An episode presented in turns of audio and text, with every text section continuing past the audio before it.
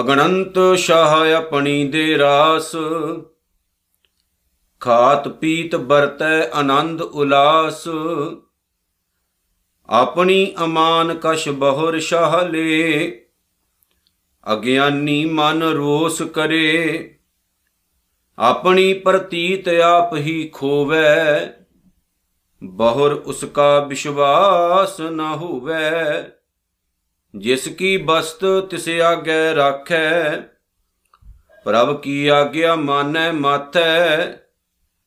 ਉਸ ਤੇ ਚੌਗਣ ਕਰੈ ਨਿਹਾਲ, ਨਾਨਕ ਸਾਹਿਬ ਸਦਾ ਦਇਆਲ। ਉਸ ਤੇ ਚੌਗਣ ਕਰੈ ਨਿਹਾਲ। ਨਾਨਕ ਸਾਹਿਬ ਸਦਾ ਦਇਆਲ। ਮਿਹਰਾਂ ਦੇ ਸਾਈਂ ਸਤਿਗੁਰੂ, ਸ਼ਬਦ ਬ੍ਰਹਮ, ਦਸਾਂ ਪਾਤਸ਼ਾਹੀਆਂ ਦੀ ਰੂਹਾਨੀ ਜੋਤ ਸ੍ਰੀ ਗੁਰੂ ਗ੍ਰੰਥ ਸਾਹਿਬ ਜੀ ਦੇ ਪਾਵਨ ਚਰਨਾਂ ਦਾ। ਆਓ ਜੀ ਸਤਕਾਰ ਨਾਲ ਧਿਆਨ ਧਰਿਏ। ਪਿਆਰ ਸਤਕਾਰ ਨਾਲ ਤਨ ਤਨ ਸਤਿਗੁਰੂ, ਸ੍ਰੀ ਗੁਰੂ ਅਰਜਨ ਸਾਹਿਬ ਸੱਚੇ ਪਾਤਸ਼ਾਹ ਜੀ ਦੀ। ਮਹਾਨ ਪਾਵਨ ਬਾਣੀ ਸੁਖਮਨੀ ਸਾਹਿਬ ਦੀ ਵਿਚਾਰ ਨਾਲ ਆਪਣਾ ਚਿੱਤ, ਆਪਣਾ ਦਿਲ, ਆਪਣਾ ਮਨ ਜੋੜੀਏ ਜੀ। ਉਸ ਤੋਂ ਪਹਿਲਾਂ ਗੁਰੂ ਫਤਿਹ ਹਾਜ਼ਰ ਹੈ। ਪ੍ਰਵਾਨ ਕਰੋ ਜੀ, ਸਤਕਾਰ ਨਾਲ ਸਾਰੇ ਆਖੋ, ਵਾਹਿਗੁਰੂ ਜੀ ਕਾ ਖਾਲਸਾ, ਵਾਹਿਗੁਰੂ ਜੀ ਕੀ ਫਤਿਹ। ਗੁਰੂ ਅਮਰਦਾਸ ਸਾਹਿਬ ਸੱਚੇ ਪਾਤਸ਼ਾਹ ਜੋ ਸਿੱਖਾਂ ਦੇ ਤੀਸਰੇ ਸਤਿਗੁਰੂ ਨੇ ਜਦੋਂ ਗੁਰੂ ਨਾਨਕ ਸਾਹਿਬ ਸੱਚੇ ਪਾਤਸ਼ਾਹ ਜੀ ਦਾ ਬ੍ਰਹਮ ਗਿਆਨ ਉਹਨਾਂ ਦੇ ਅੰਦਰ ਪ੍ਰਵੇਸ਼ ਕਰਦਾ ਹੈ, ਤਾਂ ਉਹਨਾਂ ਦੀ ਮਿੱਠੜੀ ਜ਼ੁਬਾਨ ਤੋਂ ਇੱਕ ਬਾਣੀ ਉਚਾਰਨ ਹੁੰਦੀ ਹੈ, ਜਿਹਦਾ ਨਾਮ ਹੈ ਆਨੰਦ ਸਾਹਿਬ। ਆਨੰਦ ਸਾਹਿਬ ਦੇ ਵਿੱਚ ਗੁਰੂ ਅਮਰਦਾਸ ਸਾਹਿਬ ਨੇ ਇੱਕ ਬੜਾ ਹੀ ਪਿਆਰਾ ਬਚਨ ਲਿਖਿਆ, ਇਹ ਸ਼ਰੀਰਾ ਮੇਰਿਆ, ਇਸ ਜਗ ਮੈਂ ਆਏ ਕਹਿ, ਕਿਆ ਤੁਧ ਕਰਮ ਕਮਾਇਆ? ਕੇ ਕਰਮ ਕਮਾਇਆ, ਤੁਧ ਸ਼ਰੀਰਾ, ਜਾਂ ਤੂੰ ਜਗ ਮਹਿ ਆਇਆ? ਗੁਰੂ ਅਮਰਦਾਸ ਸਾਹਿਬ ਕਹਿੰਦੇ ਨੇ, ਇਹ ਮੇਰੇ ਸ਼ਰੀਰ, ਇਸ ਸੰਸਾਰ ਵਿੱਚ ਆ ਕੇ ਤੂੰ ਕੀ ਕੀਤਾ? ਇਹ ਗੱਲ ਕਹਿਣ ਦਾ ਸਤਿਗੁਰੂ ਦਾ ਮਤਲਬ ਹੈ ਕਿ ਉਹ ਕੰਮ ਨਹੀਂ ਕੀਤੇ ਜਿਹੜੇ ਕੰਮ ਸਾਨੂੰ ਕਰਨੇ ਚਾਹੀਦੇ ਸੀ। ਜਿਨ੍ਹਾਂ ਕੰਮਾਂ ਦੇ ਲਈ ਅਸੀਂ ਇਸ, ਇਸੇ ਸੰਸਾਰ ਵਿੱਚ ਆਏ ਆ ਇਸ ਦੁਨੀਆ ਵਿੱਚ ਆਏ ਆ ਅਸੀਂ ਉਹ ਕੰਮ ਨਹੀਂ ਕੀਤੇ ਨੇ। ਬੜਾ ਦੁੱਖ ਲੱਗਦਾ ਨਾ ਜਦੋਂ ਅਸੀਂ ਪੜ੍ਹਾ ਲਿਖਾ ਕੇ ਆਪਣੇ ਕਿਸੇ ਬੱਚੇ ਨੂੰ ਕਿਸੇ ਨੌਕਰੀ ਤੇ ਲਵਾ ਦਿੰਨੇ ਆ, ਉਹ ਜੌਬ ਤੇ ਵੀ ਚਲਾ ਜਾਂਦਾ ਹੈ। ਪਰ ਉੱਥੇ ਜਾ ਕੇ ਉਹ ਲਿਆਕਤ ਨਾਲ ਕੰਮ ਹੀ ਨਾ ਕਰੇ, ਸਹੀ ਤਰੀਕੇ ਦੇ ਨਾਲ ਆਪਣੀ ਡਿਊਟੀ ਨੂੰ ਡਿਊਟੀ ਨਾ ਸਮਝੇ ਤੇ ਕਈ ਵਾਰ ਮਾਂ-ਬਾਪ ਨੂੰ ਜਦੋਂ ਤਾਨੇ ਮਿਹਣੇ ਸਹਿਣੇ ਪੈਂਦੇ ਨੇ ਤੇ ਮਾਂ-ਬਾਪ ਕਹਿ ਦਿੰਦੇ ਨੇ, ਸਾਡੇ ਸਿਰ ਵਿੱਚ ਇਹਨੇ ਖੇਪ ਪਵਾ ਦਿੱਤੀ। ਸਾਡੇ ਨਾਮ ਨੂੰ ਲਾਜ ਲਵਾ ਦਿੱਤੀ ਕਿਉਂਕਿ ਇਹਨੇ ਆਪਣਾ ਫਰਜ਼ ਨਹੀਂ ਪਹਿਚਾਣਿਆ। ਅਕਾਲ ਪੁਰਖ ਵਾਹਿਗੁਰੂ ਨੇ ਇਹ ਜਿਹੜੀ ਸਾਨੂੰ ਦੇ ਦਿੱਤੀ ਨਾ ਇਹਦੇ ਵਿੱਚ ਰਹਿ ਕੇ ਹੀ ਅਸੀਂ ਨਿਰੰਕਾਰ ਪ੍ਰਮਾਤਮਾ ਦੀ ਪ੍ਰਾਪਤੀ ਕਰਨੀ ਹੈ। ਆਪਣੀ ਬੁੱਧ ਨੂੰ, ਆਪਣੀ ਸੁਰਤੀ ਨੂੰ, ਆਪਣੇ ਮਨ ਨੂੰ ਮਾਲਕ ਦੇ ਪਾਵਨ ਚਰਨਾਂ ਨਾਲ ਕਨੈਕਟ ਕਰਨਾ ਹੈ। ਸਤਿਗੁਰੂ ਦਾ ਜਿਹੜਾ ਨਾਮ ਹੈ ਪਾਵਨ ਨਾਮ, ਉਹਨੂੰ ਆਪਣੇ ਅੰਦਰੋਂ ਹੀ ਪ੍ਰਗਟ ਕਰਨਾ ਹੈ। ਜਿਵੇਂ ਗੁਰੂ ਅਰਜਨ ਸਾਹਿਬ ਸੱਚੇ ਪਾਤਸ਼ਾਹ ਕਹਿੰਦੇ ਨੇ ਕਿ ਬੰਦੇ ਤੇਰਾ ਸਰੀਰ ਹੀ ਪ੍ਰਮਾਤਮਾ ਦਾ ਸਿਮਰਨ ਹੈ। ਤੂੰ ਧਿਆਨ ਮਾਰ ਕੇ ਵੇਖ, ਇਸ ਤਨ ਨਾਲ ਜੁੜੀਆਂ ਹੋਈਆਂ ਜਿੰਨੀਆਂ ਚੀਜ਼ਾਂ ਨੇ, ਉਹਨਾਂ ਨੂੰ ਯਾਦ ਕਰਕੇ ਤੂੰ ਪ੍ਰਮਾਤਮਾ ਨੂੰ ਯਾਦ ਕਰ। ਤੈਨੂੰ ਸੁੱਖ ਮਿਲਦਾ ਇਹ ਸੋਚ ਰੱਬ ਦੇ ਰਿਹਾ ਹੈ। ਕੱਪੜੇ ਤਨ ਤੇ ਪਹਿਨੇ ਨੇ, ਇਹ ਸੋਚ ਰੱਬ ਦੇ ਦਿੱਤੇ ਹੋਏ ਪਹਿਨ ਰਹੇ ਆ। ਧੀਆਂ ਪੁੱਤਰ ਰੱਬ ਦੇ ਦਿੱਤੇ ਹੋਏ ਆ, ਘਰ ਰੱਬ ਦਾ ਦਿੱਤਾ ਹੋਇਆ ਜਿਸ ਟਾਈਮ ਇਹ ਸੋਝੀ ਆ ਜਾਏਗੀ, ਉਸ ਦਿਨ ਤੋਂ ਅਕਾਲ ਪੁਰਖ ਵਾਹਿਗੁਰੂ ਦੇ ਪਾਵਨ ਚਰਨਾਂ ਦਾ ਰਸਤਾ ਤੇਰਾ ਮਨ ਅਖਤਿਆਰ ਕਰ ਲਏਗਾ। ਪਰ ਪ੍ਰੋਬਲਮ ਇਹ ਹੈ ਕਿ ਅਸੀਂ ਰੱਬ ਦੀਆਂ ਦਿੱਤੀਆਂ ਹੋਈਆਂ ਦਾਤਾਂ ਲੈ ਕੇ ਤੇ ਰੱਬ ਨੂੰ ਹੀ ਤਾਨੇ ਅਤੇ ਮਿਹਣੇ ਮਾਰਨ ਲੱਗ ਪੈਨੇ ਪੰਜਵੀਂ ਅਸ਼ਟਪਦੀ, ਜਿਹਦੀ ਦੂਸਰੀ ਪੌੜੀ ਅੱਜ ਅਸੀਂ ਵਿਚਾਰਨੀ ਉਹਦੇ ਸ਼ੁਰੂਆਤ ਵਿੱਚ ਧੰਨ ਗੁਰੂ ਅਰਜਨ ਸਾਹਿਬ ਕਹਿੰਦੇ ਨੇ, ਅਗਣੰਤ ਸ਼ਾਹ ਆਪਣੀ ਦੇ ਰਾਸ। ਸ਼ਾਹ ਦਾ ਮਤਲਬ ਹੈ ਪਰਮਾਤਮਾ। ਮੇਰੇ ਸ਼ਾਹ, ਮੈਂ ਹਰ ਦਰਸ਼ਨ ਸੁਖ ਹੋਏ। ਸ਼ਾਹ ਭਾਵ ਅਕਾਲ ਪੁਰਖ ਵਾਹਿਗੁਰੂ। ਸੱਜਣ ਸੱਚਾ ਪਾਤ ਸ਼ਾਹ, ਸਿਰ ਸ਼ਾਹਾਂ ਦਾ ਸ਼ਾਹ, ਜਿਸ ਪਾਸ ਬੈਠਿਆਂ ਸੋਈਐ ਸਭਨਾ ਦਾ ਵਿਸਾ। ਭਾਵ ਉਹਦੇ ਤੋਂ ਵੱਡਾ ਹੋਰ ਕੋਈ ਵੀ ਨਹੀਂ ਹੈ। ਮਹਾਨ ਹੈ ਉਹ। ਉਹਨੂੰ ਕਹਿੰਦੇ ਨੇ ਸ਼ਾਹ। ਸ਼ਾਹ ਸ਼ਬਦ ਅਸੀਂ ਪਿੰਡਾਂ ਵਿੱਚ ਵੀ ਵਰਤਦੇ ਆ ਕਿਦਾਂ ਸ਼ਾਹ ਜੀ? ਭਾਵ ਜਿਹੜਾ ਬਹੁਤ ਧਨਵਾਨ ਹੋਵੇ, ਉਹਨੂੰ ਸ਼ਾਹ ਆਖਿਆ ਜਾਂਦਾ ਹੈ। ਜਿਹਦੇ ਕੋਲ ਬਹੁਤ ਦੌਲਤ ਹੋਵੇ ਰਿਚ ਹੋਵੇ, ਪਿੰਡ ਵਿੱਚ ਉਹਨੂੰ ਸ਼ਾਹ ਜੀ ਆਖਿਆ ਜਾਂਦਾ ਹੈ। ਅੱਜ ਵੀ ਪੰਜਾਬ ਦੇ ਪਿੰਡਾਂ ਦੇ ਵਿੱਚ ਇਹ ਸ਼ਬਦ ਪ੍ਰਚਲਿਤ ਹੈ ਸ਼ਾਹ। ਕਿਦਾਂ ਸ਼ਾਹ? ਲੇਕਿਨ ਧੰਨ ਗੁਰੂ ਅਰਜਨ ਸਾਹਿਬ ਸੱਚੇ ਪਾਤਸ਼ਾਹ ਨੇ ਇੱਥੇ ਸ਼ਾਹ ਸ਼ਬਦ ਵਰਤਿਆ ਅਕਾਲ ਪੁਰਖ ਵਾਹਿਗੁਰੂ ਦੇ ਪ੍ਰਤੀ। ਭਾਵ ਸਾਡਾ ਸ਼ਾਹ, ਸਾਡਾ ਪਾਤਸ਼ਾਹ, ਉਹ ਅਕਾਲ ਪੁਰਖ ਵਾਹਿਗੁਰੂ ਹੈ। ਉਹ ਅਕਾਲ ਪੁਰਖ ਵਾਹਿਗੁਰੂ ਜਿਹੜਾ ਨਾ, ਉਹ ਐਡਾ ਵੱਡਾ ਪਾਤਸ਼ਾਹ ਹੈ, ਐਡਾ ਵੱਡਾ ਸ਼ਾਹ ਹੈ। ਸਾਡੀ ਇੰਨੀ ਕੁ ਫਿਕਰ ਕਰਦਾ ਹੈ ਕਿ ਅਗਣੰਤ ਸ਼ਾਹ ਆਪਣੀ ਦੇ ਰਾਸ ਕਿ ਅਸੀਂ ਅਸੀਂ ਕੀ ਜੀਵ ਆ ਅਸੀਂ ਵਣਜਾਰੇ ਆ ਭਲਿਓ।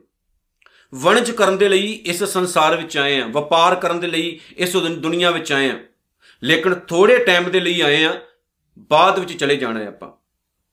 ਪੱਕੇ ਘਰ ਬਣਾ ਕੇ ਇਸ ਦੁਨੀਆ ਤੇ ਕਦੇ ਕੋਈ ਨਹੀਂ ਰਹਿੰਦਾ। ਸਦਾ ਲਈ ਕਦੇ ਕੋਈ ਨਹੀਂ ਰਹਿੰਦਾ। ਜਿਨ੍ਹਾਂ ਨੇ ਲਾਲ ਕਿਲੇ ਵੀ ਬਣਾਏ ਸੀ ਉਹ ਵੀ ਤੁਰ ਗਏ ਨਾ। ਜਿਨ੍ਹਾਂ ਨੇ ਤਾਜ ਮਹਿਲ ਬਣਾਏ ਸੀ ਉਹ ਵੀ ਤੁਰ ਗਏ। ਸਦੀਆਂ ਪੁਰਾਣੇ ਘਰ, ਮਹਿਲ ਅੱਜ ਵੀ ਮੌਜੂਦ ਨੇ, ਪਰ ਉਹਨਾਂ ਵਿੱਚ ਰਹਿਣ ਵਾਲੇ ਤੁਰ ਗਏ ਨਾ। ਕੋਈ ਨਹੀਂ ਰਿਹਾ, ਕਬਰਾਂ ਵਿੱਚ ਸੌਂ ਗਏ। ਬਾਬਾ ਫਰੀਦ ਸਾਹਿਬ ਦਾ ਮੈਨੂੰ ਇੱਕ ਬਚਨ ਯਾਦ ਆ ਗਿਆ। ਜਿਵੇਂ ਪੁਛੈ ਅਸਮਾਨ ਫਰੀਦਾ ਖੇਵਟ ਕਿਨ ਗਏ? ਜਲਨ ਗੋਰਾ ਨਾਲ ਉਲਾਮੇ ਜੀ ਸਹੇ। ਜਮੀ ਪੁਛੈ ਅਸਮਾਨ, ਜ਼ਮੀਨ ਅਸਮਾਨ ਨੂੰ ਪੁੱਛਦੀ ਹੈ।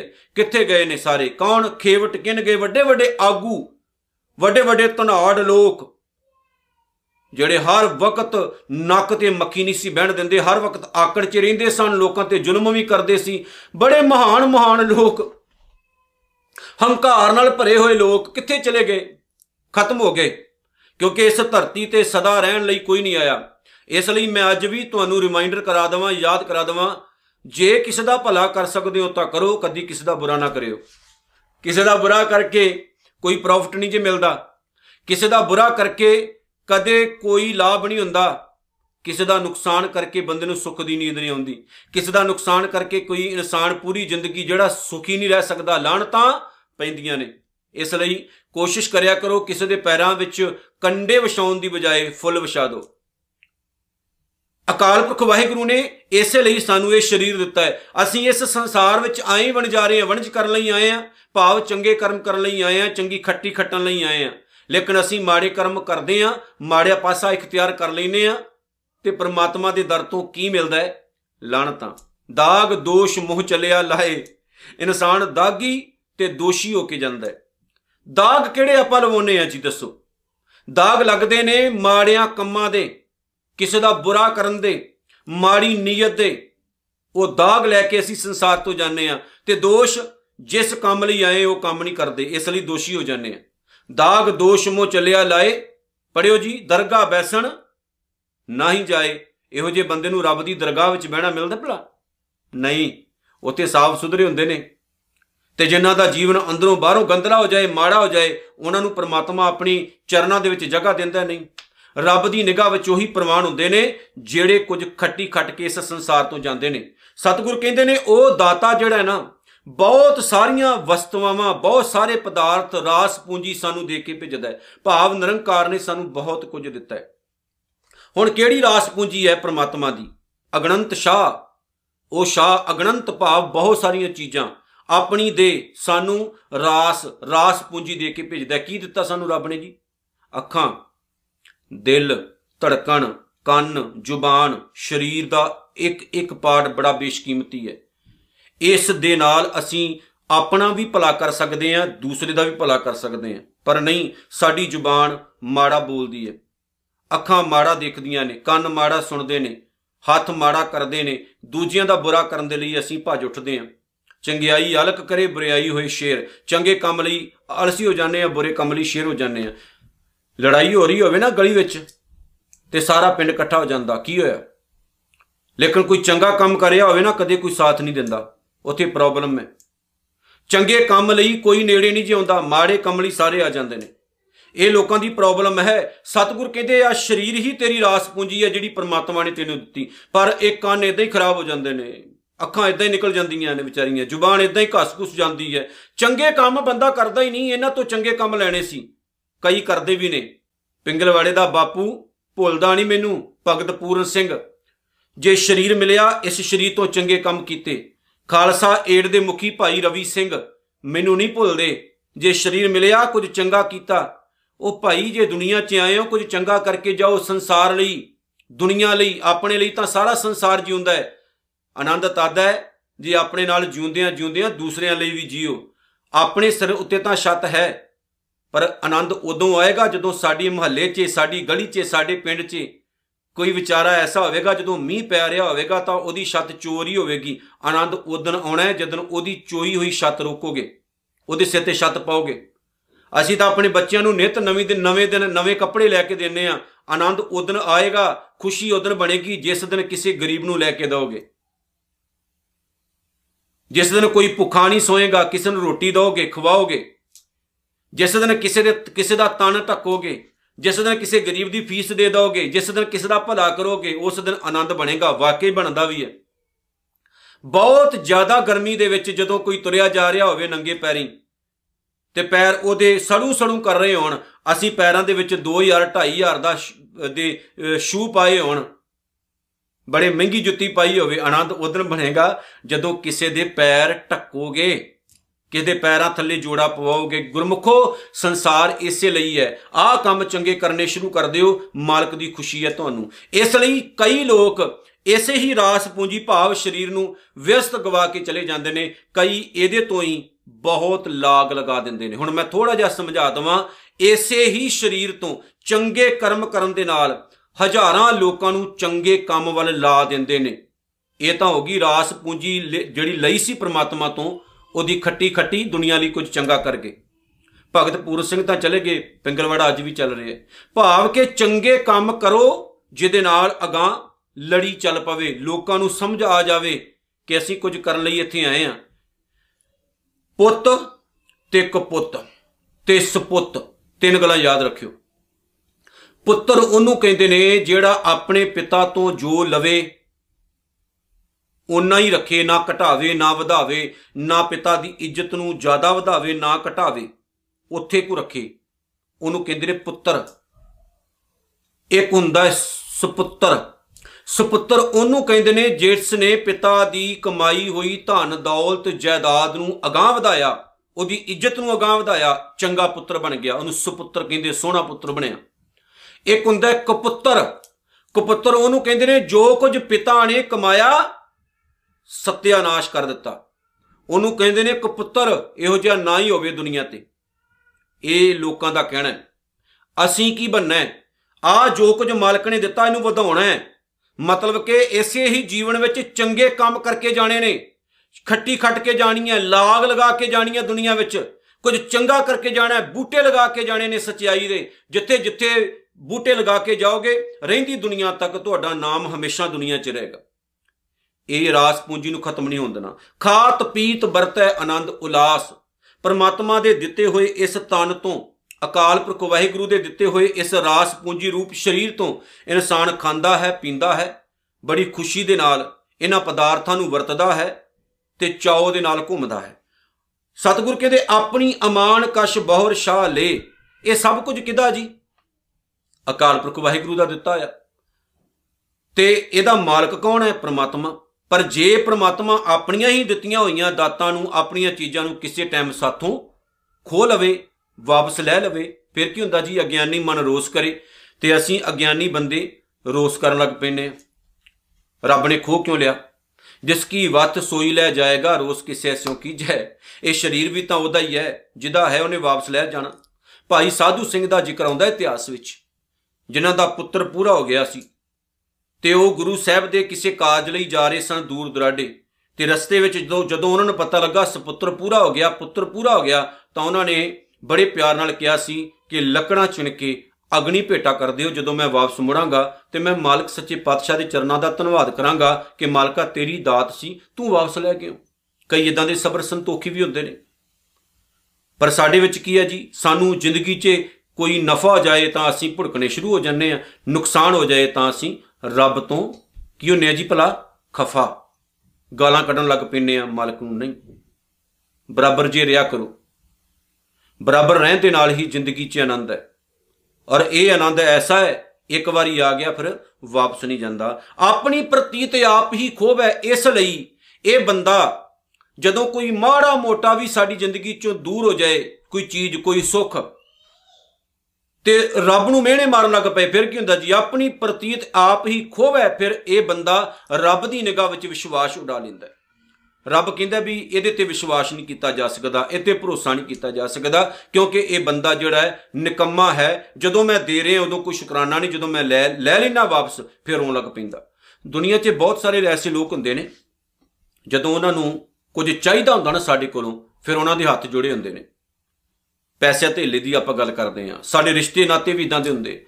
ਜਦੋਂ ਤੋਂ ਉਹਨਾਂ ਨੂੰ ਚਾਰ ਪੈਸੇ ਸਾਥੋਂ ਚਾਹੀਦੇ ਹੁੰਦੇ ਨੇ, ਸਾਥੋਂ ਕੁਝ ਚਾਹੀਦਾ ਹੁੰਦਾ ਹੈ, ਉਦੋਂ ਉਹਨਾਂ ਦੇ ਹੱਥ ਜੁੜੇ ਹੁੰਦੇ ਨੇ। ਬੜੀ ਖੁਸ਼ੀ ਦੇ ਨਾਲ ਸਾਥੋਂ ਲੈ ਕੇ ਜਾਂਦੇ ਨੇ। ਪਰ ਜਦੋਂ ਅਸੀਂ ਆਪਣੇ ਦਿੱਤਾ ਹੋਇਆ ਪੈਸਾ, ਧਨ, ਦੌਲਤ ਜਾਂ ਕੋਈ ਚੀਜ਼ ਵਾਪਸ ਮੰਗਦੇ ਆ ਤਾਂ ਫਿਰ ਕੀ ਹੁੰਦਾ? ਵਿਗਾੜ ਪੈ ਜਾਂਦਾ। ਲੜਾਈ ਹੋਣੀ ਸ਼ੁਰੂ ਹੋ ਜਾਂਦੀ ਹੈ। ਇਸ ਲਈ ਬਹੁਤ ਸਾਰੇ ਰਿਸ਼ਤੇ ਨਾਤਿਆਂ ਵਿੱਚ ਵਿਗਾੜ ਪੈਂਦਾ ਹੈ। ਕਈ ਸਿਆਣੇ ਤਾਦੀ ਕਹਿੰਦੇ ਨੇ, ਨਾ ਕਿਸੇ ਤੋਂ ਲਓ, ਨਾ ਕਿਸੇ ਨੂੰ ਦਿਓ। ਵਿਗਾੜ ਪੈਂਦਾ ਹੈ। ਫਿਰ ਕੀ ਹੁੰਦਾ ਹੈ? ਅਸੀਂ ਕਿੰਨੇ ਆ ਉਹ ਜਿਹੜਾ ਬੰਦਾ ਨਾ, ਉਹ ਤੇ ਇਤਬਾਰ ਨਹੀਂ ਕੀਤਾ ਜਾ ਸਕਦਾ। ਉਹ ਤੇ ਵਿਸ਼ਵਾਸ ਨਹੀਂ ਕਰਨਾ। ਲੈਣ ਵਕਤ ਤਾਂ ਬੜਾ ਹੱਸ ਕੇ ਲੈਂਦਾ, ਪਰ ਜਦੋਂ ਵਾਪਸ ਦੇਣੇ ਹੁੰਦੇ ਨਾ, ਰੋਣ ਲੱਗ ਪੈਂਦਾ ਮਰਨ ਲੱਗ ਪੈਂਦਾ ਮਰੂ ਮਰੂ ਕਰਨ ਲੱਗ ਪੈਂਦਾ ਕਿਉਂ ਭਾਈ? ਇਦਾਂ ਦੇ ਬੰਨਾ ਆਪਾਂ ਨਹੀਂ। ਰੱਬ ਦੀ ਨਿਗਾਹ ਵਿੱਚ ਜੇ ਸੱਚੇ ਸੁੱਚੇ ਬੰਨਾ ਹੈ, ਤੇ ਇਹ ਸੋਚ ਕੇ ਬਣੋ ਕਿ ਸਭ ਕੁਝ ਹੀ ਮਾਲਕ ਦਾ ਹੈ। ਉਹ ਕਿਸੇ ਵੀ ਟਾਈਮ ਵਾਪਸ ਲੈ ਸਕਦਾ ਹੈ ਰੋਣਾ ਧੋਣਾ ਨਹੀਂ ਕਰਨਾ। ਬਹੁਰ ਉਸਕਾ ਵਿਸ਼ਵਾਸ ਨਾ ਹੋਵੇ, ਫਿਰ ਵਾਹਿਗੁਰੂ ਉਸ ਬੰਦੇ ਦਾ ਵਿਸ਼ਵਾਸ ਨਹੀਂ ਕਰਦਾ ਹੈ, ਜਿਸ ਕੀ ਬਸਤ ਤਿਸ ਆਗਿਆ ਰੱਖ ਹੈ ਪਰ ਜਿਸ ਮਾਲਕ ਦੀਆਂ ਦਿੱਤੀਆਂ ਹੋਈਆਂ ਸਾਰੀਆਂ ਦਾਤਾਂ ਨੇ, ਜੇ ਉਹਦੀਆਂ ਦਾਤਾਂ ਅਸੀਂ ਉਹਦੇ ਪਾਵਨ ਚਰਨਾਂ 'ਚ ਰੱਖ ਦਈਏ, ਮਾਲਕਾ ਤੇਰਾ ਹੀ ਹੈ। ਰੱਖਣਾ ਤੇ ਰੱਖ। ਕਲਗੀਧਰ ਦਸ਼ਮੇਸ਼ ਪਾਤਸ਼ਾਹ ਨੇ ਜਦੋਂ ਖੰਡੇ ਕੀ ਪੌਲ ਤਿਆਰ ਕੀਤੀ ਨਾ, ਤੇ ਪੰਜਾਂ ਸਿੰਘਾਂ ਦੇ ਸੀਸ ਲਏ। ਪੰਜ ਸਿੰਘ ਪ੍ਰਵਾਨ ਚੜੇ। ਤੇ ਸੀਸ ਦੇਣ ਵਕਤ ਉਹਨਾਂ ਪੰਜਾਂ ਨੇ ਕੀ ਸ਼ਬਦ ਵਰਤੇ ਸੀ? ਸਤਿਗੁਰੂ, ਅੱਜ ਵੀ ਤੇਰਾ ਹੈ ਕੱਲ ਵੀ ਤੇਰਾ। ਤੇਰਾ ਹੀ ਹੈ ਮੰਗਣ ਦੀ ਲੋੜ ਨਹੀਂ। ਲੈ ਲੈ। ਜਦੋਂ ਆਪਾਂ ਗੁਰੂ ਦੇ ਪਾਵਨ ਚਰਨਾਂ 'ਚ ਆ ਕੇ ਸੀਸ ਦੇ ਦੇਣੇ ਨਾ ਉਹਦਾ ਮਤਲਬ ਹੁੰਦਾ ਹੈ ਸਾਰਾ ਜੀਵਨ ਹੀ ਸਤਿਗੁਰੂ ਦਾ ਹੋ ਗਿਆ। ਤੇ ਜੋ ਸਤਿਗੁਰੂ ਦਾ ਹੋ ਗਿਆ, ਉਹਦੇ ਤੇ ਸਾਡਾ ਕੋਈ ਅਖਤਿਆਰ ਨਹੀਂ। ਇਸ ਲਈ ਜੋ ਮਾਲਕ ਦਾ ਦਿੱਤਾ ਹੋਇਆ ਹੈ, ਉਹਦੇ ਚਰਨਾਂ ਵਿੱਚ ਅਰਪਣ ਕਰ ਦਿਓ। ਵਾਹਿਗੁਰੂ ਤੇਰਾ ਹੀ ਦਿੱਤਾ ਹੋਇਆ ਹੈ, ਇਹਦੇ ਉੱਤੇ ਸਾਡਾ ਕੋਈ ਅਖਤਿਆਰ ਨਹੀਂ। ਪ੍ਰਭ ਕੀ ਆਗਿਆ ਮਾਨੈ ਮਤ ਹੈ ਤੇ ਉਹ ਇਨਸਾਨ ਜੇ ਜ਼ਿੰਦਗੀ ਵਿੱਚ ਕੁਝ ਖੁੱਸ ਜਾਵੇ, ਕੁਝ ਗਵਾਚ ਜਾਏ, ਕੁਝ ਦੂਰ ਹੋ ਜਾਏ ਤੇ ਉਹਦਾ ਹੁਕਮ ਮੰਨੇ ਕਿ ਮਾਲਕ ਤੇਰੀ ਚੀਜ਼ ਸੀ, ਜੇ ਚਲੀ ਗਈ ਤੇ ਕੋਈ ਗੱਲ ਨਹੀਂ, ਵਾਹਿਗੁਰੂ, ਤੇਰੀ ਕਿਰਪਾ ਮੇਰੇ ਸਿਰ ਤੇ ਬਣੀ ਰਵੇ, ਬਸ ਹੋਰ ਕੁਝ ਨਹੀਂ ਚਾਹੀਦਾ ਮੈਨੂੰ। ਹੋਰ ਕੁਝ ਨਹੀਂ ਚਾਹੀਦਾ। ਆਪਣੇ ਗੁਰੂ ਸਾਹਿਬਾਨਾਂ ਦਾ ਜੀਵਨ ਵੇਖ ਲਓ। ਕਿੰਨੇ ਕੁ ਦੁੱਖ ਆਉਂਦੇ ਨੇ ਸਾਡੀ ਜ਼ਿੰਦਗੀ ਦੇ ਵਿੱਚ ਐ ਥੋੜੇ ਬਹੁਤੇ ਐ ਕਿਣਕਾ ਮਾਤਰ। ਕਿੰਨੇ ਦੁੱਖ ਆਏ ਕਲਗੀਆਂ ਵਾਲੇ ਦੇ ਸਿਰ ਤੇ? ਕਿੰਨੇ ਦੁੱਖ ਆਏ ਗੁਰੂ ਅਰਜਨ ਸਾਹਿਬ ਤੇ? ਰੋਏ ਉਹ ਨਹੀਂ। ਕਿੰਨੇ ਦੁੱਖ ਆਏ ਸਿੱਖਾਂ ਤੇ ਬਾਣੀ ਪੜਨ ਵਾਲਿਆਂ ਤੇ, ਬੰਦ-ਬੰਦ ਕੱਟੇ ਗਏ। ਆਰੇ ਨਾਲ ਚੀਰ ਦਿੱਤੇ ਗਏ ਸ਼ਰੇਆਮ। ਚਰਖੜੀਆਂ ਤੇ ਚਾੜ ਦਿੱਤੇ ਗਏ। ਟੋਟੇ-ਟੋਟੇ ਕਰ ਦਿੱਤੇ ਗਏ। ਰੋਏ ਉਹ ਨਹੀਂ। ਉਹਨਾਂ ਨੇ ਸਿੱਖੀ ਸਦਕ ਦੇ ਵਿੱਚ ਜਿਉਣਾ, ਅਣਖ ਨਾਲ ਜਿਉਣਾ ਸਿੱਖਿਆ। ਕਿ ਜੇ ਅਣਖ ਗਈ ਤੇ ਜਿਉਣ ਦਾ ਕੀ ਫਾਇਦਾ? ਇਦਾਂ ਦਾ ਜੇ ਜੀਵਨ ਹੋਵੇ ਨਾ, ਤੇ ਮਾਲਕ ਫਿਰ ਐਸੀ ਲਾਗ ਲਗਾਉਂਦਾ ਹੈ ਨਾ, ਜੇ ਸੁੱਖ ਆਏ ਨੇ ਉਹਨੂੰ ਭੁੱਲਿਓ ਨਾ, ਜੇ ਦੁੱਖ ਆਏ ਨੇ ਤਾਂ ਵੀ ਉਹਨੂੰ ਭੁੱਲਿਓ ਨਾ। ਉਸ ਤੇ ਚੌਗਣ ਕਰੇ ਨਿਹਾਲ। ਫਿਰ ਇਹੋ ਜਿਹਾ ਇਨਸਾਨ ਜਿਹੜਾ ਉਹਦੇ ਭਾਣੇ ਵਿੱਚ ਰਵੇ ਤੇ ਕਵੇ, ਵਾਹਿਗੁਰੂ, ਸਭ ਤੇਰਾ ਹੀ ਦਿੱਤਾ ਹੋਇਆ ਹੈ ਨਾ, ਕੋਈ ਗੱਲ ਨਹੀਂ। ਜੇ ਦਿੱਤਾ ਸੀ ਤੇ ਵਾਪਸ ਲੈ ਲਿਆ ਤੇ ਫਿਰ ਕੀ ਹੋ ਗਿਆ?